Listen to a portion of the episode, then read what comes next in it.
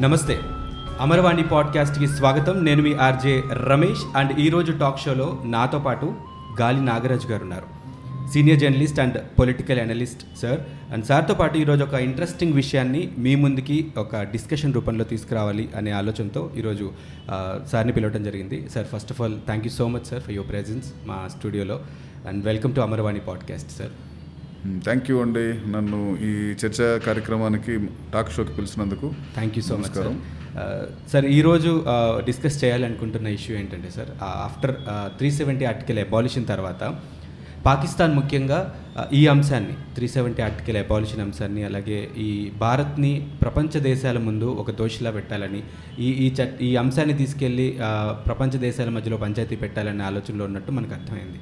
అలాగే పాక్ చేస్తున్న కొన్ని పనులు కూడా చెయ్యాలి కాబట్టి భారత్ మీద ఈ అంశం మీద మా వ్యతిరేకతను మేము చూపించుకోవాలి కాబట్టి అని చేస్తున్న పనులు కూడా మనం చూస్తున్నాం సార్. అయితే పాక్ ప్రయత్నం అది విఫలయత్నం అయినా కూడా అసలు మన ఈ కాశ్మీర్ అంశం మన భారతదేశంలో జరుగుతున్నటువంటి కాశ్మీర్ అంశం ఆల్రెడీ అబాలిషన్ అయింది పీస్ఫుల్గా అక్కడ వాతావరణం ఉండడానికి మన భారత ప్రభుత్వం కూడా ప్రయత్నిస్తోంది. ఈ అంశం మన అంతర్గత విషయమా లేకపోతే అంతర్జాతీయ విషయమా అనే అంశం గురించి మాట్లాడుకుందాం సార్. సార్ మీరేమంటారు? సో మంచిదండి. ఈ చర్చా కార్యక్రమానికి కాశ్మీర్ అంశం మీద మనం వెళ్ళే ముందు డెబ్బై మూడవ స్వాతంత్ర దినోత్సవం ఇవాళ మనం జరుపుకుంటున్నాం. భారత ప్రజలకి అందరికీ కూడా వ్యక్తిగతంగా నా స్వాతంత్ర దినోత్సవ శుభాకాంక్షలు తెలియజేసుకుంటున్నాను. ముఖ్యంగా కాశ్మీర్ ప్రాంతం జమ్మూ కాశ్మీర్ లడక్ ప్రాంత ప్రజలకి కూడా ప్రత్యేకంగా నేను శుభాకాంక్షలు తెలియజేస్తున్నాను. అక్కడున్న పరిస్థితులు అక్కడున్న పరిస్థితులు ఒక భయానకమైనటువంటి ఒక అప- అపనమ్మకమైన ఒక అభద్రతతో కూడినటువంటి పరిస్థితుల్లో అక్కడ ప్రజలు ఉండడము. సో ఈ సందర్భంలో మనము స్వాతంత్ర దినోత్సవం జరుపుకోవడం అనేది జరుగుతూ ఉంది. సో వాళ్ళందరికీ కూడా శుభాకాంక్షలు తెలియజేస్తున్నాం. సబ్జెక్ట్లోకి వెళ్ళే ముందు ఈ సబ్జెక్ట్లోకి వెళ్ళే ముందు కాశ్మీర్ అంశము మనం నలభై ఏడులో ఆగస్టు పదిహేనో తారీఖున మనకి స్వాతంత్ర స్వాతంత్రం వచ్చింది. స్వాతంత్రం రాకముందు భారతదేశ పరిస్థితి ఎలా ఉందో ఒకసారి కన్నా మనం మాట్లాడుకుంటే కాశ్మీర్ పరిస్థితి అర్థమవుతుంది. ఓకే. సో అప్పుడు పరిస్థితి ఏంటంటే బ్రిటిష్ వాళ్ళు ఈస్ట్ ఇండియా కంపెనీ తరపున భారతదేశానికి వ్యాపార నిమిత్తం వచ్చినప్పుడు ఈ భారతదేశం ఇలా ఒకటిగా లేదు. అది వివిధ రాజులు పరిపాలించేవాళ్ళు. ఆస్థానాలు. ఆస్థానాలు రాజ్యాలు రాచరికాలు ఉండేటి. ఫర్ ఎగ్జాంపుల్ మన హైదరాబాద్లో నిజాం నవాబ్ ఉండేవాడు మణిపూర్లో ఒక రాజు ఉండేవాడు నాగాల్యాండ్లో ఒక రాజు ఉండేవాడు త్రిపురలో ఒక రాజు ఉండేవాడు జమ్మూ కాశ్మీర్కి రాజులు ఉండేవాళ్ళు లడక్ అనేది కూడా అక్కడ ఒక రాజు ఉండేవాడు. సో ఈ బ్రిటిష్ వాళ్ళు నలభై ఏడు వరకు మనల్ని పరిపాలించిన తర్వాత వాళ్ళు వెళ్ళేటప్పుడు ఏంటంటే భారతదేశం వెళ్ళేటప్పుడు మనకు స్వతంత్రం వచ్చింది.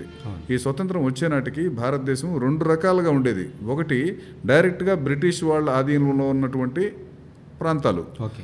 అట్లా కాకుండా బ్రిటిష్ క్రౌన్ ఆధీనంలో ఉన్నటువంటి ప్రాంతాలు. వాళ్ళు రాజులు ఉంటారు వాళ్ళ స్వయం ప్రతిపత్తి ఎక్కడ ఉంటుంది? అల్టిమేట్గా ఫారిన్ పాలసీకి వచ్చేటప్పటికి బ్రిటిష్ క్రౌన్ స్వ- స్వయం ఆ నిర్ణయానికి లోబడి వీళ్ళు ఉంటారు అట్లా ఉన్నటువంటిది ఈ జమ్మూ కాశ్మీర్ మణిపూర్ త్రిపుర ఇవన్నీ కూడా ఉన్నాయి.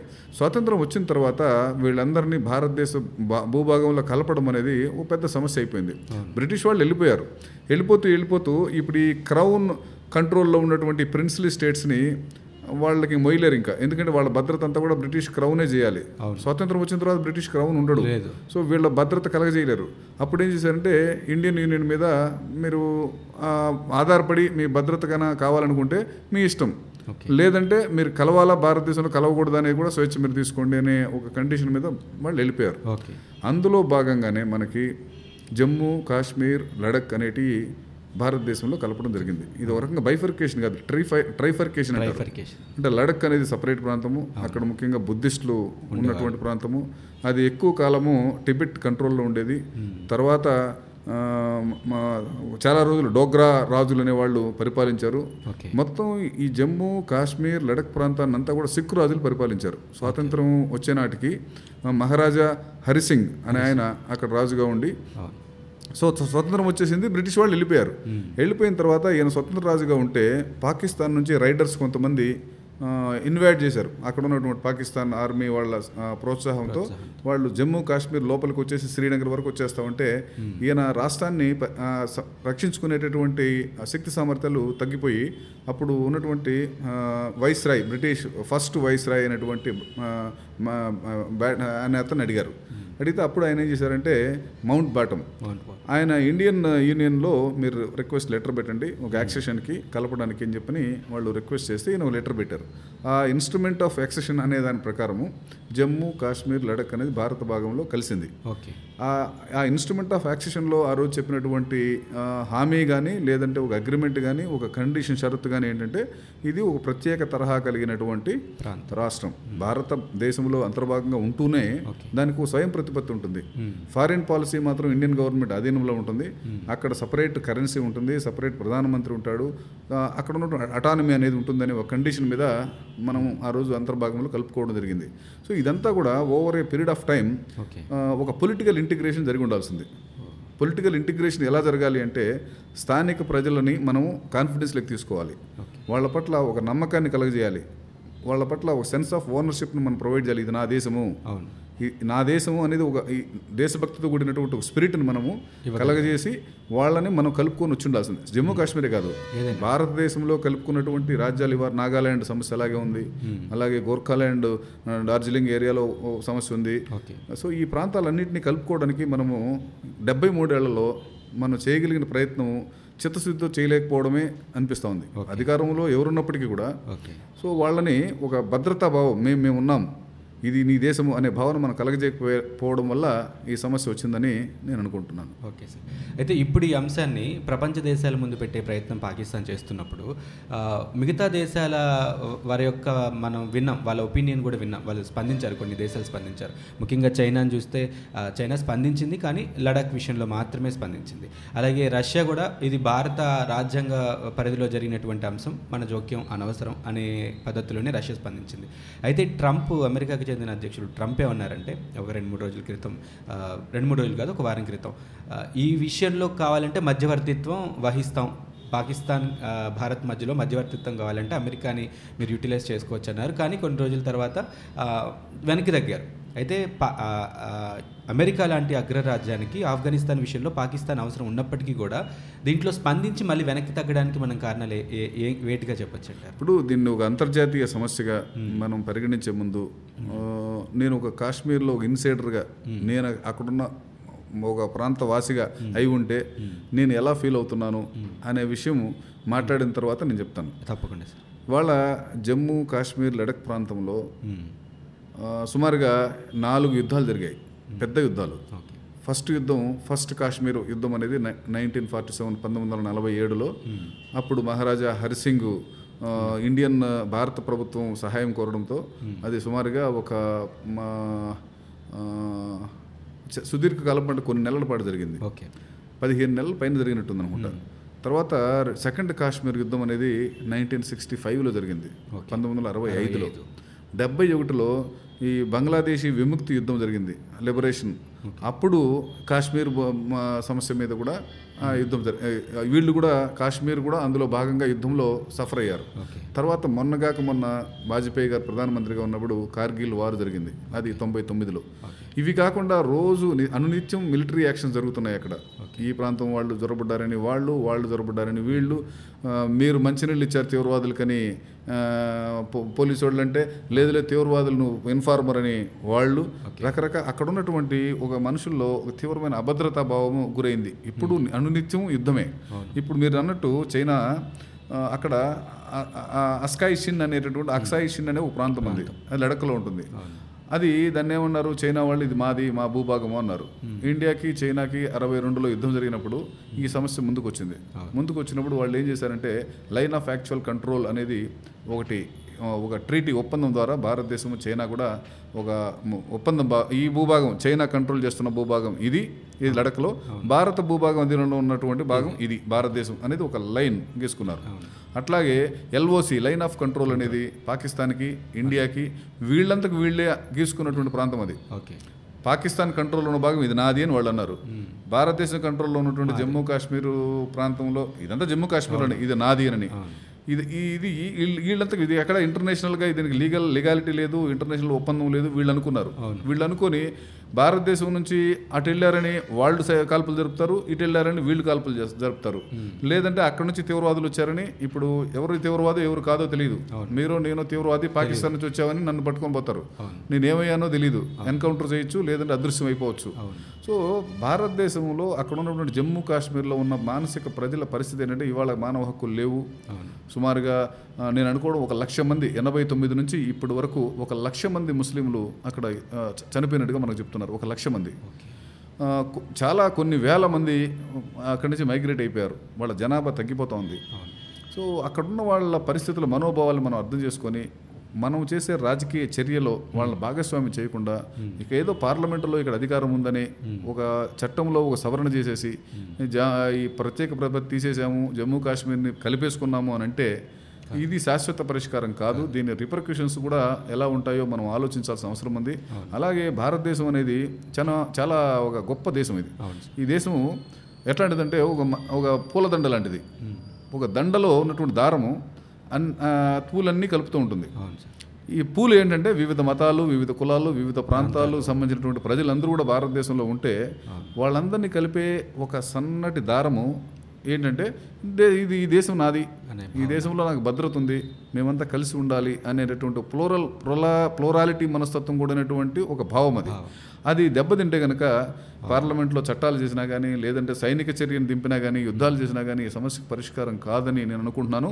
బా ఈ ఎన్డీఏ ప్రభుత్వము ఈ కాశ్మీర్లో ఈ రాజ్ ఈ రాజ్యాంగంలో ఈ మార్పు చేసే ముందు అక్కడ ప్రజలను సంప్రదించి వాళ్ళ ఒపీనియన్ రెఫరెండము ప్లిబిసైట్ చేసి కనుక ఉండుంటే కనుక ఇంకా బాగుండేదని నా అభిప్రాయం. ఇప్పుడు మీరు అన్నట్టు సార్ దీనికంటే ముందు ఎలా అయితే ఉందో పరిస్థితి అక్కడ అభద్రతా భావం కానీ అక్కడ ఒక ఫ్రీడమ్ లేకుండా ఉండడం ప్రజలు బాగా బాధపడడం కానీ ఈ విషయాలు దీ ఇప్పుడు ఇక మీదట మారే అవకాశం ఉందంటారు? మారే అవకాశం అసలు లేదు. ఎందుకని అవకాశం లేదంటే అక్కడున్న వాళ్ళ సమ్మతితో జరగలేదు. ఇవాళ రాజ్యాంగంలో వచ్చిన మార్పు అనేది అక్కడ ప్రజలు ఏమనుకుంటున్నారు వాళ్ళు?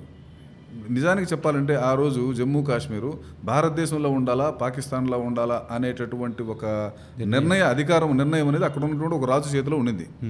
ఆ రాజు మేము భారతదేశంలో కలుస్తామని ఇన్స్ట్రుమెంటులో సంతకం పెట్టారు యాక్సెషన్ ఇన్స్ట్రుమెంట్ ఇప్పుడు అక్కడ ఉన్న ప్రజల మనోభావాలు మనం అర్థం చేసుకుందాం. మీరు ఏమనుకుంటున్నారు మీరు? భారతదేశంలో మీరు ఉండాలనుకుంటున్నారా? పాకిస్తాన్ వైపు ఉండాలనుకుంటారా స్వయం ప్రతిపత్తి అంటే అదే కదా. స్వయం ప్రతిపత్తి అంటే అదే అర్థం. వాళ్ళకి హక్కు. వాళ్ళ వాళ్ళ నిర్ణయించుకుని స్వయం నిర్ణయాధికార అధికారం వాళ్ళకి ఇవ్వాలి మనం. వాళ్ళకి ఇవ్వకుండా ఒక బలవంతంగా బ్రూట్ మెజారిటీతో మనం కలుపుకోవడం అంటే సోవియట్ యూనియన్లో నిన్న కాక మొన్న ఏం జరిగింది. మొత్తం ఇన్ని యూనియన్లు రిపబ్లిక్లు అన్నీ మా కంట్రోల్ ఉన్నాయి అనుకునేదంతా కూడా ప్యాక్ మెడల్ కొలాప్స్ అయిపోయింది. సో ఎప్పుడైనా అక్కడున్న ప్రజల మనోభావాలను గౌరవించకుండా వాళ్ళని భాగస్వామ్యం చేయకుండా వాళ్ళని పొలిటికల్ ఇంటిగ్రేషను సోషల్ ఇంటిగ్రేషన్ జరగకుండా మనం తీసుకునేటటువంటి చర్య ఒక రకమైన దుందుడుకు విధానంతో కూడుకున్నది. దీనిని ఎట్లా ఉంటుందంటే ఆల్రెడీ మనకు చైనాతో యుద్ధం జరిగింది. పాకిస్తాన్తో నాలుగు యుద్ధాలు జరిగి ఉన్నాయి సో మళ్ళా మనం యుద్ధానికి కాలు దువ్వడం వల్ల దీని ఫలితం అనేది జమ్మూ కాశ్మీరే కాదు. భారతదేశం మొత్తం మీద దీని యుద్ధం అనేది ఎలా దీని ప్రభావం జరుపు జరుపుతుంది? ఆర్థికంగా కావచ్చు జన నష్టం జరగచ్చు. ఇవాళ యుద్ధం జరిగితే కనుక మామూలుగా కత్తులు వాటితో జరగవు. కెమికల్ వెపన్స్తో ఉన్నాయి బాంబులు జరుగుతున్నాయి. సో యుద్ధం మీద ఆల్రెడీ మనము జమ్మూ కాశ్మీర్ని కాపాడుకోవడానికి కన్నా భారత ప్రభుత్వం చిత్తశుద్ధి ఉంటే ఒక శ్వేతపత్రం విడుదల చేస్తే నలభై ఏడు నుంచి ఇప్పటి వరకు ఎన్ని వేల లక్షల కోట్ల రూపాయలు జమ్మూ కాశ్మీర్ పరిరక్షణ కోసం లేదంటే యుద్ధం కోసం మనం ఖర్చు పెట్టాం. ఇన్ని లక్షల కోట్ల రూపాయలు భారతదేశం మిగతా ప్రాంతాలను మనం అభివృద్ధి చేయడానికి ఇరిగేషన్ ప్రాజెక్ట్స్ కట్టి ఉండొచ్చు మంచినీళ్ళు ఇచ్చి ఉండొచ్చు లేదంటే వ్యవసాయం అభివృద్ధి చేసి ఉండొచ్చు పరిశ్రమలు అభివృద్ధి చేసి ఉండొచ్చు డ్యాములు కట్టి ఉండొచ్చు. ఇది చేయకుండా పాకిస్తాన్ మనకు అవసరం. జమ్మూ కాశ్మీర్ అనేది అక్కడ ప్రజల మనోభావాలకు భిన్నంగా మనం జమ్మూ కాశ్మీర్ని మన దగ్గర మనమే కలుపుకోవాలనుకుంటే మాత్రం అది ఒక రకం దురాక్రమణ అవుతుంది. అక్కడ ప్రజల మనోభావాలు మనం గౌరవిద్దాం. వాళ్ళు మనతోనే ఉంటామంటే కనుక మనం ఆస్వానిద్దాం వాళ్ళ మనోభావాలకు భిన్నంగా చేయడం వల్ల ఇవాళ ఈ సమస్య అంతా కూడా ఏంటంటే పాకిస్తాన్ అయినా నాది అంటుంది చైనా వాడు నాది అంటుంది మా దీన్ని అద- అదనంగా అదనుగా అమెరికా వాడు కూడా ఈ జోక్యం చేసుకునే అవకాశం ఉంటుంది. ఇస్తున్నామని నేను అనుకుంటున్నాను. ఒక అవకాశం ఇచ్చి వాళ్ళని అనవసరంగా మధ్యలో తీసుకొచ్చి వాళ్ళని బలవంతం చేసినట్టు అవుతుంది మనం అవును. ఇంకా సరే ఇంకొక విషయం సార్ ఇప్పుడు ఈ ఈ సరిహద్దు అంశాలు ఏవైతే ఉన్నాయి సరిహద్దు వివాదాలు మన భారత్ పాక్ విషయంలోనే కాకుండా ఇటు చైనాతోనే కాకుండా చైనాకి జపాన్కి మధ్య అలాగే చైనాకి రష్యాకి మధ్య కూడా ఉన్నాయంటారు. ఈ సరిహద్దు వివాదాలు ఏ రెండు ప్రతి రెండు దేశాల దేశాల మధ్య కూడా ఉంటుంటాయంట.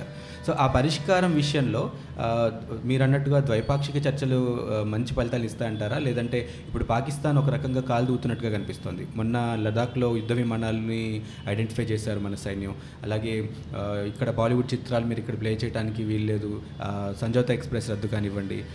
స్వీట్స్ మొన్న బక్రీద్ రోజు స్వీట్స్ పంచుకో తీసుకోవడానికి కూడా నిరాకరించడం లాంటి చర్యలు పాకిస్తాన్ ఏవైతే చేస్తుందో. సో దాని ప్రభావం వాళ్ళు ఎలాంటి చర్యలు దేశం మీద చేసే అవకాశం ఉందంటారు? ఇప్పుడు రెచ్చగొట్టే చర్యలు అనేది రెండు వైపులా జరుగుతూ ఉండొచ్చు. పాకిస్తాన్ వాళ్ళేమో భారతదేశం వాళ్ళు చేస్తున్నారని అనొచ్చు భారతదేశం వాళ్ళేమో పాకిస్తాన్ వాళ్ళు చేస్తున్నారని అనొచ్చు. మనం ఎన్నికల పూర్వరంగం తీసుకుంటే బాలాకోట్ మీద మనం రైడ్ చేసాం రైడ్ చేయడంలో కారణం రాజకీయ ఉద్దేశం. ఎన్నికల ముందు భావోద్వేగాన్ని రెచ్చగొట్టి ఒక రకమైనటువంటి ఒక డివిజన్ డివిసివ్ పాలిటిక్స్ని బేస్ చేసుకొని మనం అధికారంలోకి రావాలని ఆ పని చేశారు అది అందరికీ తెలిసింది. తద్వారా ఎన్డీఏ బీజేపీ అధికారంలోకి వచ్చింది. సో ఇలా జరగడంలో పెద్ద వాళ్ళు చేశారా వీళ్ళు చేశారా అని కాకుండా మొత్తం మీద సరిహద్దు ప్రాంతాల్లో ఒక ఎల్ఓసి అన్న తర్వాత ఎవరిది ఎల్ఓసి లైన్ ఏంటి? అదేమి ఎక్కడ కంచి గోడ కట్టుకున్నది కాదు ఎవరు అంగీకారం జరిగింది కాదు ఇది నాది అంటాడు. అది ఎంతవరకు గీత తెలియదు అది దాటితే ఏమో ఉల్లంఘించావని ఫైరింగ్ చేస్తాడు. నువ్వు మా భూభాగంలోకి వచ్చావని యుద్ధం చేస్తాడు. ఇప్పుడు జరగాల్సింది అది కాదు. సరిహద్దు సమస్య అనేది కొన్ని సమస్యలు ఈ రోజుకి ఈ రోజే పరిష్కారం అయ్యేవి ఉంటాయి. కొన్ని కాలం పరిష్కరిస్తుంది. సో దీర్ఘకాలికమైన సమస్యల్ని ఈ రోజు ముందేసుకొని ఘర్షణ పెంచుకునే దానికన్నా కూడా దాని టైంకి వదిలిపెట్టి ఇవాళ మనం ఏషియా ఖండంలో ఒక చైనా అనేది చాలా పెద్ద పవర్ఫుల్ నేషన్ చైనా ఇండియా అనేది కలిస్తే ప్రపంచంలో అతి పెద్ద జనాభా కలిగినటువంటి ఒక బ్లాక్ అది. అదేమో ఒక నూట ముప్పై కోట్లు మందేమో నూట ఇరవై కోట్లు సుమారుగా ఎన్ని? రెండు వందల యాభై కోట్లు మూడు వందల కోట్ల జనాభా ఉన్నటువంటి భారతదేశంలో అతిపెద్ద పవర్ఫుల్ సారీ ప్రపంచంలో అతిపెద్ద పవర్ఫుల్ బ్లాక్ చైనా ఇండియా. ఈ రెండు కలిసి మనం సరిహద్దు తగాదాలను పక్కన పెట్టి అభివృద్ధికి పరస్పర అభివృద్ధి బైలాటరల్ డెవలప్మెంట్ అంటారు. బైలాటరల్ సో వాళ్ళ ద్వారా మనం ఏ రకంగా ట్రేడ్ బెనిఫిట్ కావచ్చు మన ద్వారా వాళ్ళు ఏ రకంగా బెనిఫిట్ కావచ్చు అలాగే పాకిస్తాన్ ఉంది ఆఫ్ఘనిస్తాన్ ఉంది ఒక pipeline gas pipeline వేస్తే కనుక ఆఫ్ఘనిస్తాన్ నుంచి ఇండియా భూభాగానికి వస్తే కనుక మనకి గ్యాస్ సంబంధించిన కొరతలు ఉన్నాయి. మన కొరత తీర్ తీర్చొచ్చు. సో ఈ ఈ రోజు ఉన్నటువంటి ఘర్షణ వాతావరణాన్ని వాయిదా వేద్దాం. వాయిదా వేసి దాన్ని టైం కుదిరిపెట్టేసి మనం ఒకరినొకరు డెవలప్ కావడానికి ఎట్లా చేయాలి ఇప్పుడు? ఒక ఇందులో ఈ సందర్భంగా నేను ఒక చిన్న కథ మనం పాత కథ మనం చెప్పుకునేవాళ్ళం. ఏంటంటే కుందేలు తాబేలు కథ. పరుగు పందెంలో సరే కుందేలు తాబేలు ఏం పరిగెడుతుందిలేనని కొంత దూరం పరిగెట్టి చెట్టు కింద అలసిపోయి రెస్ట్ తీసుకునేటప్పుడు ఈ లోపు కుందేలు నెమ్మదిగా నెమ్మది నెమ్మదిగా వెళ్ళిపోయిందని. అది పాత కథ. ఈ రోజు మేనేజ్మెంట్ స్టడీస్లో ఏమంటున్నారంటే కుందేలుకున్న అడ్వాంటేజ్ కుందేలుకు ఉంది తాబేలుకున్న అడ్వాంటేజ్ తా- తాబేలుకు ఉంది కుందేలుకున్న అడ్వాంటేజ్ ఏంటి? టెర్రైన్స్లో ఇది కొండలు గుట్టలు తుప్పల్లో అది పరిగెట్టుకుంటూ వెళ్ళిపోగలదు. నీళ్ళ దగ్గరికి వచ్చేటప్పటికి అది వెళ్ళలేదు. తాబేలు నీళ్ళలో వెళ్ళగలుగుతుంది ఈ టెర్రైన్స్లో వెళ్ళలేదు. ఈ రెండు కూడా కలిసి ప్రయాణం చేస్తే రెండు బెనిఫిట్ అవుతాయని. అవును. ఉన్నప్పుడు సహా తాబేలుకు ఉండేటటువంటి ఇన్హెరెంట్ స్కిల్ అయితే ఏదైతే ఉందో డెవలప్ అది దాన్ని కుందేలు ఉపయోగించుకోవాలి. కుందేలుకు ఉన్నటువంటి ఇన్హెరెంట్ స్కిల్ని తాబేలు ఉపయోగించుకుంటే రెండు ముందుకెళ్తాయి. ఈ రెండు ఒకటి కూడా పోటీ కాదు. సో ఆ స్పిరిట్తో కన్నా మనం ముందుకెళ్తే కనుక ఇవాళ అమెరికా కన్నా కూడా ఒక శక్తివంతమైనటువంటి పవర్గా ఏషియా ఎదిగే అవకాశం ఉంది. సో ఆ రకంగా మనం ఆలోచించాల్సిన అవసరం ఉందని నా భావన. అవును సార్ తప్పకుండా సార్. అండ్ అయితే ఇప్పుడు ఈ పాకిస్తాన్ విషయంలో ఇప్పుడు మన మన అంతర్గత విషయం మనం మన నిర్ణయం తీసుకోవాలి. ఇప్పుడు మీరు అన్నట్టు వాయిదా వేసి ఈ మిగతా ఆస్పెక్ట్స్ మీద దృష్టి సారిస్తే నిజంగా మంచి మనం చూడొచ్చు. ఇప్పుడు పీఓకే అంశంలో సార్ పక్క దేశాల ఇన్వాల్వ్మెంట్ ఉంటేనే అది పీఓకే అంశం సాల్వ్ అవుతుందంటారు. ఎందుకంటే అమిత్ షా ప్రకటించడం కూడా మనం చూస్తాం నెక్స్ట్ మేము చేయబోయే పని పీఓకే గురించే మేము ఆలోచిస్తున్నాం అన్నటువంటి ఒక ప్రకటన చేశారు. సో ఇంత ఈజీగా అవుతుందంటారా పీఓకే సమస్య? పాక్ ఆక్రమిత కాశ్మీర్ని ఆ, పేరు లేకుండా మొత్తం మన భూభాగంలో కలుపుకోవడం అనేది పాకిస్తాన్ దీన్ని తీసుకెళ్ళి ప్రపంచ దేశాల ముందు పెట్టే అవకాశం ఉంటుందంటారా? ఇప్పుడు మనం ఇంతకుముందే మనం మాట్లాడుకున్నట్టు దురదృష్టవశాత్తు ఇప్పుడున్నటువంటి ప్రభుత్వం బీజేపీ ఎన్డీఏ ప్రభుత్వం ఏదైతే ఉందో అది పార్లమెంట్ ఎన్నికల్లో వచ్చిన విజయం అనేటటువంటి ఒక ఒక స్పిరిట్తోనే ఈ సమస్యను పరిష్కారం చేయాలనుకుంటా ఉంది. ఓకే. పార్లమెంట్లో మాకు మెజారిటీ ఉంది. మేము ఏమైనా చేసేయగలం. సో త్రీ సెవెంటీ రద్దు చేసి పడేసాం. రేపు పాకిస్తాన్ యుద్ధం చేసేస్తాం. ఓకే. సో అది కాదు పరిష్కారం. పాక్ సమస్య ఇది ఎవరిది? ఇప్పుడు నీ దగ్గర బలం ఉండొచ్చు కాక అది వేరే విషయం. నీ దగ్గర బలం ఉంది కాబట్టి నువ్వు యుద్ధం చేస్తావు. పాకిస్తాన్ వాడిని అమెరికా వాడు సపోర్ట్ చేస్తాడు. ఎందుకు పాకిస్తాన్ వాడు సపోర్ట్ చేస్తాడంటే స్ట్రాటజిక్గా పాకిస్తాన్తో అమెరికాకు అవసరం ఉంది. ఎందుకని అవసరం ఉంది? అక్కడ ఆఫ్ఘనిస్తాన్లో తాలిబాన్లు ఉన్నారు. పాకిస్తాన్లో స్థావరాలు ఉపయోగించుకోవాలంటే అమెరికాకు అవసరం పాకిస్తాన్తో. సో పాకిస్తాన్ వాడు ఉపయోగించుకుంటాడు. అమెరికా వాడు. సో ఓవరాల్గా మనకి ఏంటంటే మనం దీన్ని ఒక సైనిక చర్యలాగా పరిగణించకుండా నేను చెప్పాను కదా మ్యూచువల్ డెవలప్మెంట్ బైలాటరల్ ఇప్పుడు ప్రాణం ఎవరిదైనా ప్రాణమేనండి. యుద్ధం జరిగితే పాకిస్తాన్ వాడి ప్రాణం వేరుగాను భారతదేశం వాడి ప్రాణం వేరుగాను ముస్లిం వాడి ప్రాణం వేరుగాను హిందువుల ప్రాణం వేరుగాను ఉండదు. ఇవాళ మొత్తం జమ్మూ కాశ్మీర్ లడక్ ప్రాంతాల్లో మానవ హక్కులు లేవు. ఎన్కౌంటర్లు చేసి పడేస్తున్నారు. అటువైపు మిలిటెంట్స్ చంపుతున్నారు ఇటువైపు ఆర్మీ చంపేస్తూ ఉంది. సో రేప్స్ జరుగుతున్నాయి సెక్సువల్ ఎక్స్ అబ్యూస్ జరుగుతూ ఉంది. అక్కడ నిజంగా ప్రజలు మనం స్వేచ్ఛగా ఎంత అందమైన ప్రదేశం జమ్మూ కాశ్మీర్ హిమాలయాల మధ్య ఎంత అందమైనటువంటి ఒక బ్యూటీ స్పాట్ అది. ఇవాళ దాన్ని రక్తశక్తం అయిపోయింది మనం స్వేచ్ఛగా తిరిగి తిరగలము నాకైతే వెళ్ళాలని కోరిక చాలా రోజుల నుంచి ఉంది కానీ ధైర్యం లేదు. సో అలాంటి ప్రాంతం ఇలా రక్తశక్తి ఉంది. అలాంటి రక్తసిక్తమైన ప్రాంతాన్ని మనం మళ్ళీ పీస్నిచ్చి దాని సహజ సిద్ధమైనటువంటి అందాల ప్రదేశాన్ని మనం తిరిగి పొందాలని కోరుకున్నది అది ఎవరి కంట్రోల్లో ఉండి వాళ్ళ ప్రజల మనోభావాలు మనం గౌరవిద్దాం. అది నా అభిప్రాయం. తప్పకుండా సార్. అంటే భూభాగంలో మన కలుపుకున్నప్పటికీ అఫీషియల్గా ఇది మనది అని మనం చెప్పుకున్నప్పటికీ మీరు అన్నట్టు ప్రజల్ని కలుపుకోగలగాలి. ప్రజల్ని మనం కలుపుకోగలగాలి. వాళ్ళ వాళ్ళ అభిష్టం ప్రకారం ఏ నిర్ణయం జరిగినా బాగుంటుంది. అదే నిజమైన ప్రజాస్వామ్యానికి అర్థం అనేటువంటి అంశాన్ని మీరు చెప్తున్నారు. Thank you so much sir ఈరోజు డిస్కషన్లో పార్ట్ అయినందుకు. Thank you thank you so much once again and listeners ఇంకొక ఇంట్రెస్టింగ్ టాపిక్తో మళ్ళీ అమర్వాణి మీ ముందుకు వస్తుంది. అప్పటి వరకు సెలవు. నమస్తే.